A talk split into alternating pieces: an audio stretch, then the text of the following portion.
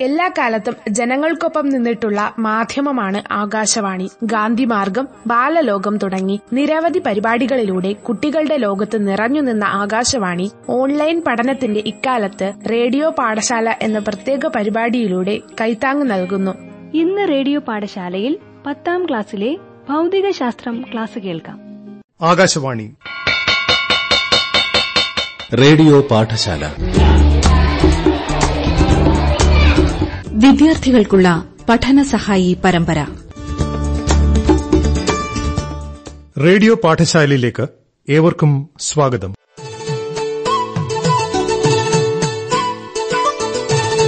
July മൂന്നാം തീയതി പത്താം ക്ലാസ് ഫിസിക്സ് പാഠഭാഗത്തിലെ ജൂൾ നിയമത്തെക്കുറിച്ച് പ്രക്ഷേപണം ചെയ്തിരുന്ന പ്രഭാഷണം ഓർക്കുന്നുണ്ടാവുമല്ലോ. അതിന്റെ തുടർഭാഗങ്ങൾ അവലോകനം ചെയ്തുകൊണ്ട് Nedumangad government technical high school physics അധ്യാപകൻ ശ്രീ വി എ നസീർ സംസാരിക്കുന്നു.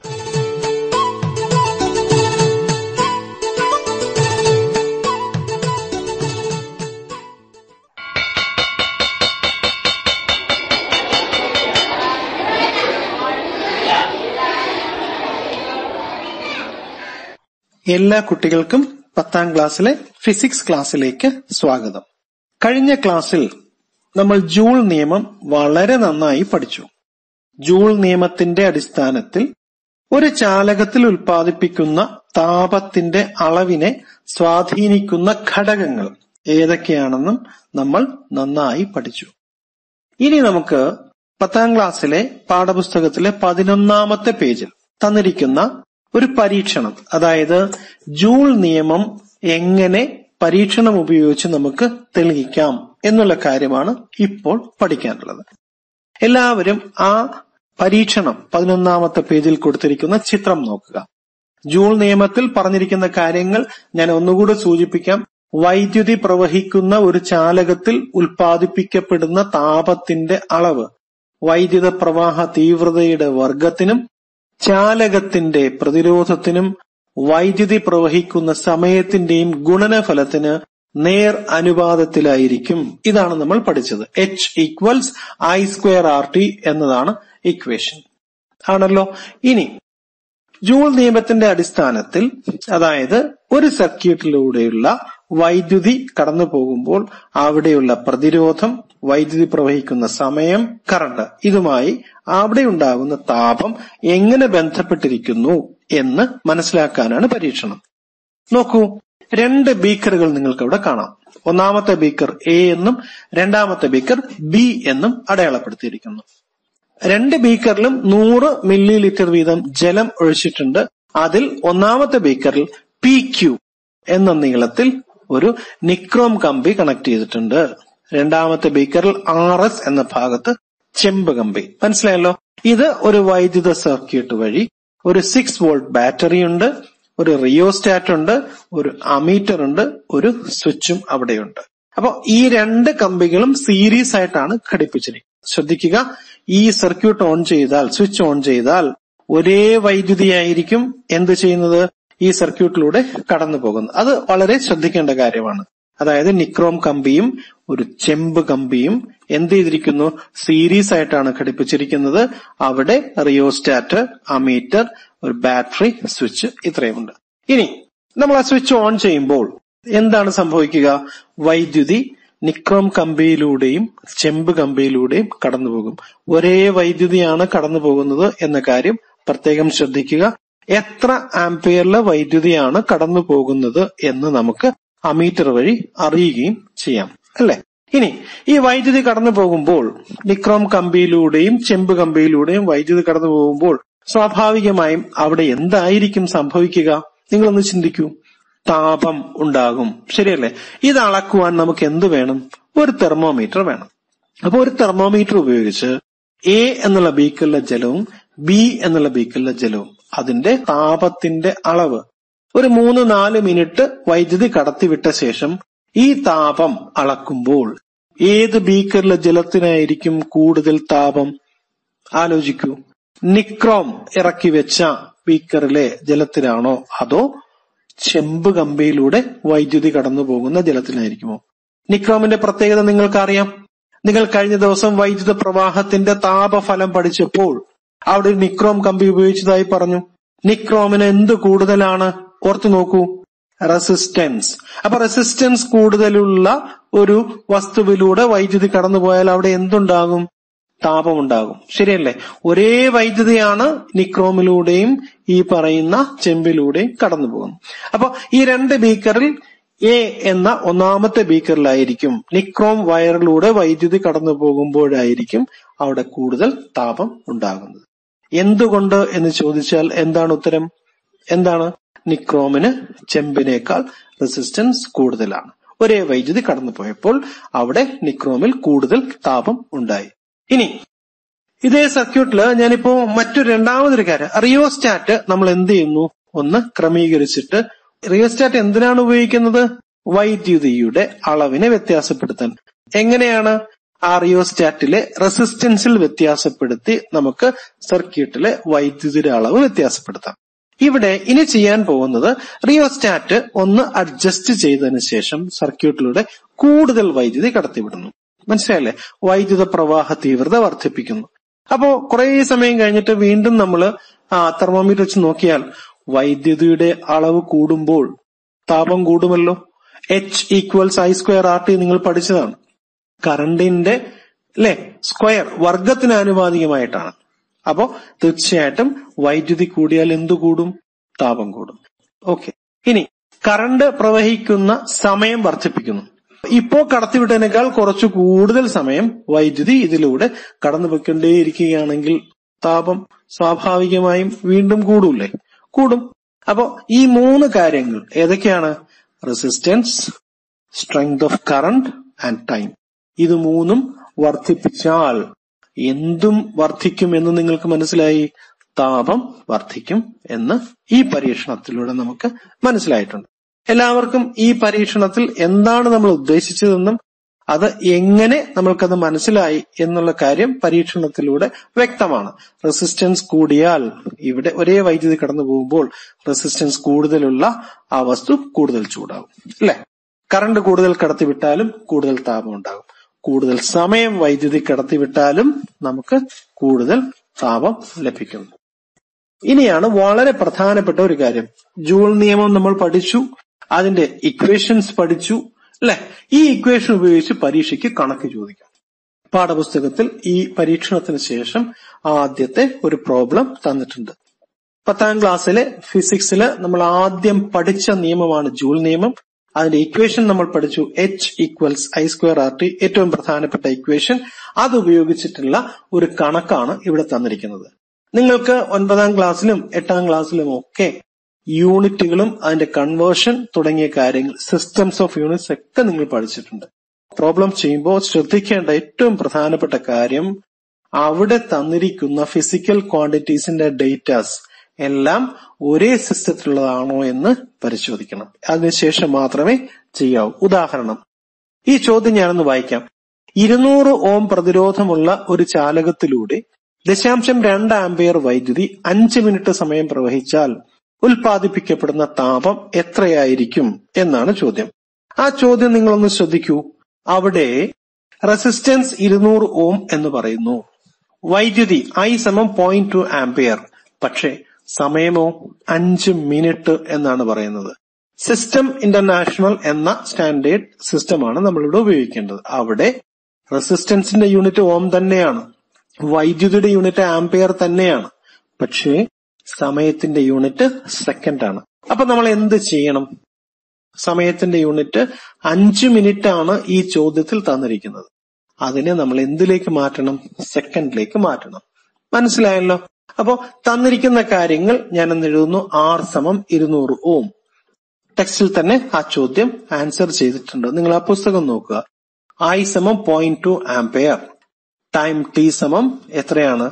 അഞ്ച് മിനിറ്റ് സോ അഞ്ച് ഗുണം അറുപത് സെക്കൻഡ്. മുന്നൂറ് സെക്കൻഡ് ആണ് ടൈം വരുന്നത്. ഇനി നിങ്ങൾക്ക് H equals I square R T ഉപയോഗിച്ച് ആ കണക്ക് ചെയ്യുമ്പോൾ രണ്ടായിരത്തി നാനൂറ് ജൂൾ എന്ന ഉത്തരം കിട്ടും. മനസ്സിലായല്ലോ? H equals I square R T എന്ന ഇക്വേഷൻ ഉപയോഗിച്ച് സമയം മിനിറ്റിൽ നിന്നും സെക്കൻഡ് ആക്കിയതിനു ശേഷം നമ്മൾ ചെയ്യുമ്പോൾ രണ്ടായിരത്തി നാനൂറ് ജൂൾ എന്ന ഉത്തരം കിട്ടും. ഇനി ഈ ചോദ്യത്തിന് ഏറ്റവും അവസാനം ഒരു സെന്റൻസ് കൊടുത്തിരിക്കുന്നത് ശ്രദ്ധിക്കൂ. ഫോർ പോയിന്റ് ടു ജൂൾസ് ആണ് ഒരു കലോറി എങ്കിൽ കലോറിയിലുള്ള ഉത്തരം എത്രയാണ് എന്ന് ഈ ചോദ്യത്തിൽ ചോദിച്ചിട്ടുണ്ട്. സാധാരണഗതിയിലുള്ള പ്രോബ്ലത്തിൽ നിങ്ങൾക്ക് കലോറിയിൽ ഉത്തരം എഴുതേണ്ട ജൂളിൽ തന്നെ എഴുതിയാൽ മതി. പക്ഷെ ഈ ഒരു പ്രത്യേക ചോദ്യത്തിൽ one calorie equals four point two joules എന്ന് പറഞ്ഞിരിക്കുന്നത് കൊണ്ട് നമുക്ക് എന്ത് ചെയ്യണം? ഇതിനെ കൺവേർട്ട് ചെയ്ത് കലോറിയിലാക്കി എഴുതണം.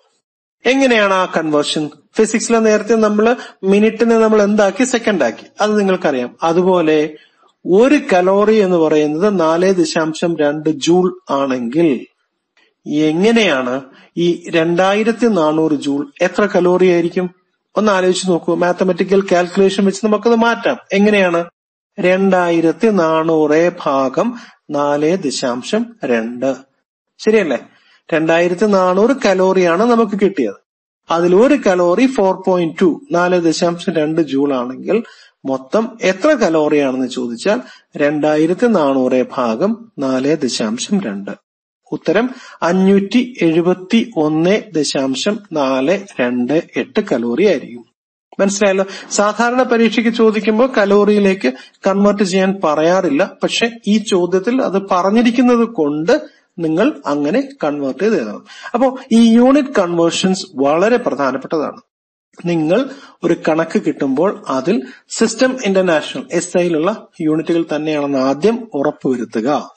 പിന്നെ ചോദ്യത്തിന് അവസാനം ഇതേപോലെ കൺവേർഷൻ പറഞ്ഞാൽ അത് ചെയ്യുക. ഓക്കെ അപ്പൊ ഒരു ചോദ്യം നമ്മൾ ചെയ്തു. രണ്ടാമത്തെ ചോദ്യം. അത് ചെയ്യുന്നതിന് മുമ്പ് H equals I square R T Joule നിയമത്തിന്റെ ഇക്വേഷൻ ആണ്. നമുക്ക് ഓംസ് ലോ പഠിച്ചിട്ടുണ്ട്. ഫിസിക്സിലെ ഇലക്ട്രിസിറ്റിയിലെ ഏറ്റവും പ്രധാനപ്പെട്ട നിയമമാണ് നിങ്ങൾക്കറിയാം ഓംസ് ലോ. ഒൻപതാം ക്ലാസ്സിൽ പഠിച്ചിട്ടുണ്ട്. ഓംസ് ലോയിലെ ഏറ്റവും പ്രധാനപ്പെട്ട ഒരു equation I equals V by R ഈ ഇക്വേഷൻ നമുക്ക് ഈ ജൂൾ നിയമത്തിന്റെ സമവാക്യത്തിൽ സബ്സ്റ്റിറ്റ്യൂട്ട് ചെയ്ത് മറ്റൊരു equation ഉണ്ടാക്കാമല്ലോ. H equals I square R T എന്ന ഇക്വേഷനിൽ ഐക്ക് പകരം നമ്മൾ എന്ത് കൊടുക്കുന്നു? വി ബൈ ആർ എന്ന് കൊടുക്കുന്നു. അത് എവിടുന്ന് കിട്ടി? ജൂൾ നിയമത്തിൽ നിന്ന് കിട്ടി. അപ്പോ H equals V by R the whole square into R into T എന്ന് വരും. ശരിയല്ലേ? നമുക്ക് സബ്സ്റ്റിറ്റ്യൂട്ട് ചെയ്തിട്ട് ഒരു ഫൈനൽ ഇക്വേഷൻ എത്തും. എന്താണ്? H equals V square T divided by R മനസ്സിലായല്ലോ? അപ്പൊ രണ്ടാമത്തെ ഇക്വേഷൻ ജൂൾ നിയമത്തിന്റെ രണ്ടാമത്തെ ഇക്വേഷൻ ഇനി മൂന്നാമത്തെ ഇക്വേഷൻ കൂടെ ഉണ്ടല്ലോ. H equals V into I into T അത് കഴിഞ്ഞ ദിവസം വന്നതാണ്. അപ്പോൾ ഈ മൂന്ന് equation H equals I square R T H equals V square T divide by R H equals V into I into T ഈ മൂന്ന് ഇക്വേഷൻ ഉപയോഗിച്ചും കണക്ക് പരീക്ഷയ്ക്ക് ചോദിക്കാം. ജൂൾ നിയമം വളരെ പ്രധാനപ്പെട്ടതാണ്. ഈ വർഷത്തെ പരീക്ഷയ്ക്കും ജൂൾ നിയമത്തിൽ നിന്നും ഒരു ചോദ്യം ചോദിച്ചിരുന്നു. ഇനി ഞാൻ പാഠപുസ്തകത്തിലെ അടുത്ത ചോദ്യത്തിലേക്ക് പോകുന്നു. ആ ചോദ്യം ഞാനൊന്ന് വായിക്കാം. ഇരുന്നൂറ്റി മുപ്പത് വോൾട്ടിൽ പ്രവർത്തിക്കുന്ന ഒരു ബൾബിന്റെ പ്രതിരോധം തൊള്ളായിരത്തി ഇരുപത് ഓം ആണെങ്കിൽ മൂന്ന് മിനിറ്റിൽ ഉൽപ്പാദിപ്പിക്കുന്ന താപത്തിന്റെ അളവ് കണക്കാക്കാനാണ് ചോദ്യത്തിൽ വന്നിരിക്കുന്നത്. എങ്ങനെ കണക്കാക്കാം? ഈ ചോദ്യം ശ്രദ്ധിച്ചാൽ ഇവിടെ തന്നിരിക്കുന്നത് റെസിസ്റ്റൻസ് തൊള്ളായിരത്തി ഇരുപത് ഓം വോൾട്ടേജ് ആണ് തന്നിരിക്കുന്നത്. എന്താണ്? കറണ്ട് അല്ല തന്നിരിക്കുന്നത് വോൾട്ടേജ് ആണ്. അല്ലെ? ഇരുന്നൂറ്റി മുപ്പത് വോൾട്ട്. സാധാരണ നമ്മുടെ വീട്ടിൽ കിട്ടുന്ന വോൾട്ടേജ് ആണ് ഇരുന്നൂറ്റി മുപ്പത് വോൾട്ട്. ഇനി സമയം മൂന്ന് മിനിറ്റ്. ആദ്യം ശ്രദ്ധിക്കുക ഈ മൂന്ന് മിനിറ്റിനെ നമ്മൾ എന്താക്കണം? സെക്കൻഡ് ആക്കണം. അത് നിങ്ങൾക്ക് അറിയാം ഇനി ഇവിടെ തന്നിരിക്കുന്ന വോൾട്ടേജും റെസിസ്റ്റൻസും ആണ്. അപ്പൊ നമുക്ക് I square R T H equals I square R T എന്ന ഇക്വേഷൻ ഉപയോഗിച്ച് ഈ കണക്ക് ചെയ്യണമെങ്കിൽ വോൾട്ടേജും റെസിസ്റ്റൻസും തന്ന സ്ഥിതിക്ക് I equals V by R എന്ന ഓംസ് ലോ ഇക്വേഷൻ ഉപയോഗിച്ച് കറണ്ട് കണ്ടുപിടിക്കണം. കണ്ടുപിടിച്ച് ടെക്സ്റ്റിലെ ആ ടേബിൾ നോക്കുക. അതിൽ ഒന്നാമത്തെ ഹീറ്റർ ഹീറ്റർ എ എന്നും രണ്ടാമത്തെ ഹീറ്റർ ഹീറ്റർ ബി എന്നും അടയാളപ്പെടുത്തിയിരിക്കുന്നു. ഒന്നാമത്തെയും രണ്ടാമത്തെയും ഹീറ്ററിന്റെ പ്രവർത്തന വോൾട്ടത ഇരുന്നൂറ്റി മുപ്പത് വോൾട്ട് തന്നെയാണ്. രണ്ടിനും ഒരേ വോൾട്ടേജ്. പക്ഷേ രണ്ട് ഹീറ്ററിന്റെയും റെസിസ്റ്റൻസ് വ്യത്യസ്തമാണ്. നോക്കൂ ഒന്നാമത്തെ ഹീറ്ററിന്റെ കോയിലിന്റെ പ്രതിരോധം ആയിരത്തി ഒരുന്നൂറ്റി അൻപത് ഓം.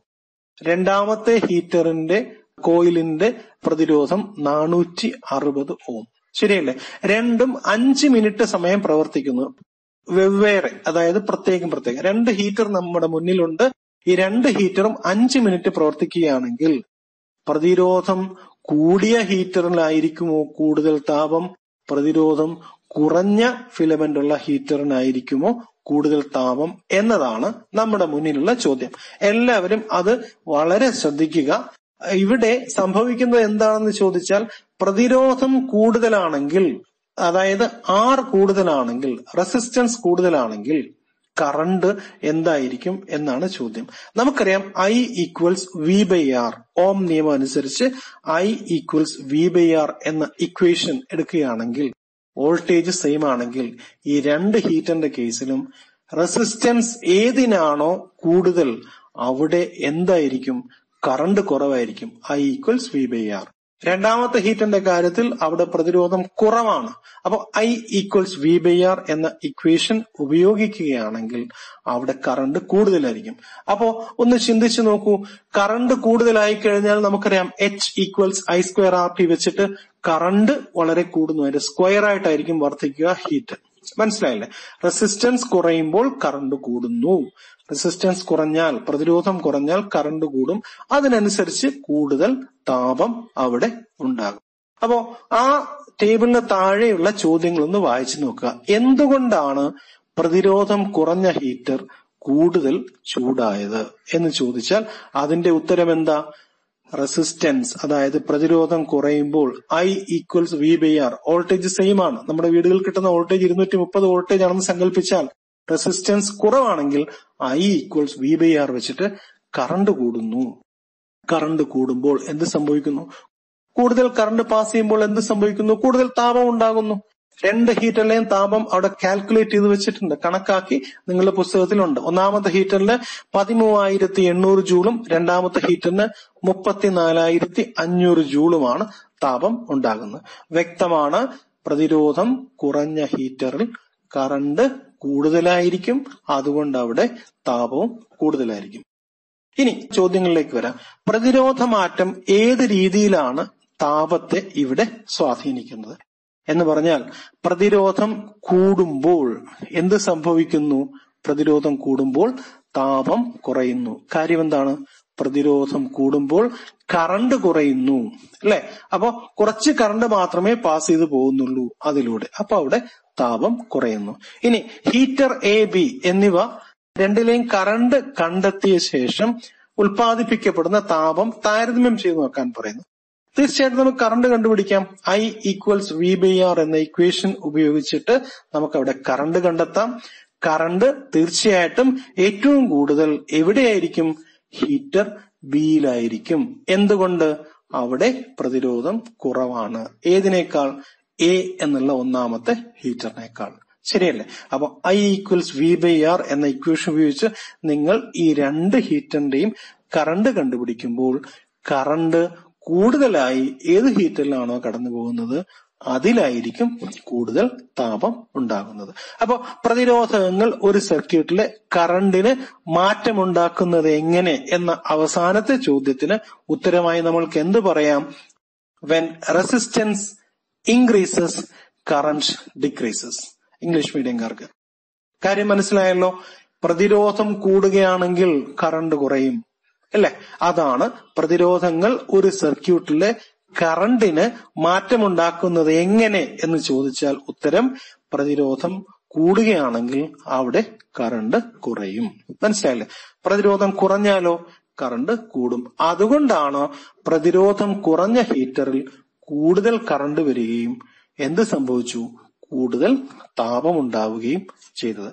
അപ്പോ പ്രതിരോധങ്ങൾ വ്യത്യസ്ത രീതിയിൽ ഉപയോഗിക്കുകയാണെങ്കിൽ അല്ലെങ്കിൽ വ്യത്യസ്ത രീതിയിൽ ബന്ധിപ്പിച്ച് ഉപയോഗിക്കുമ്പോൾ വോൾട്ടതയിലും കറണ്ടിലും ഏത് രീതിയിലാണ് മാറ്റം വരുന്നത് എന്ന് നമുക്കിനി അടുത്ത ക്ലാസ്സിൽ പഠിക്കാം. അപ്പോ ഇത്രയും കാര്യങ്ങൾ എല്ലാവർക്കും മനസ്സിലായി എന്ന് കരുതുന്നു. അടുത്തതിൽ പ്രതിരോധങ്ങളുടെ ക്രമീകരണമാണ് വരിക. ഓക്കെ.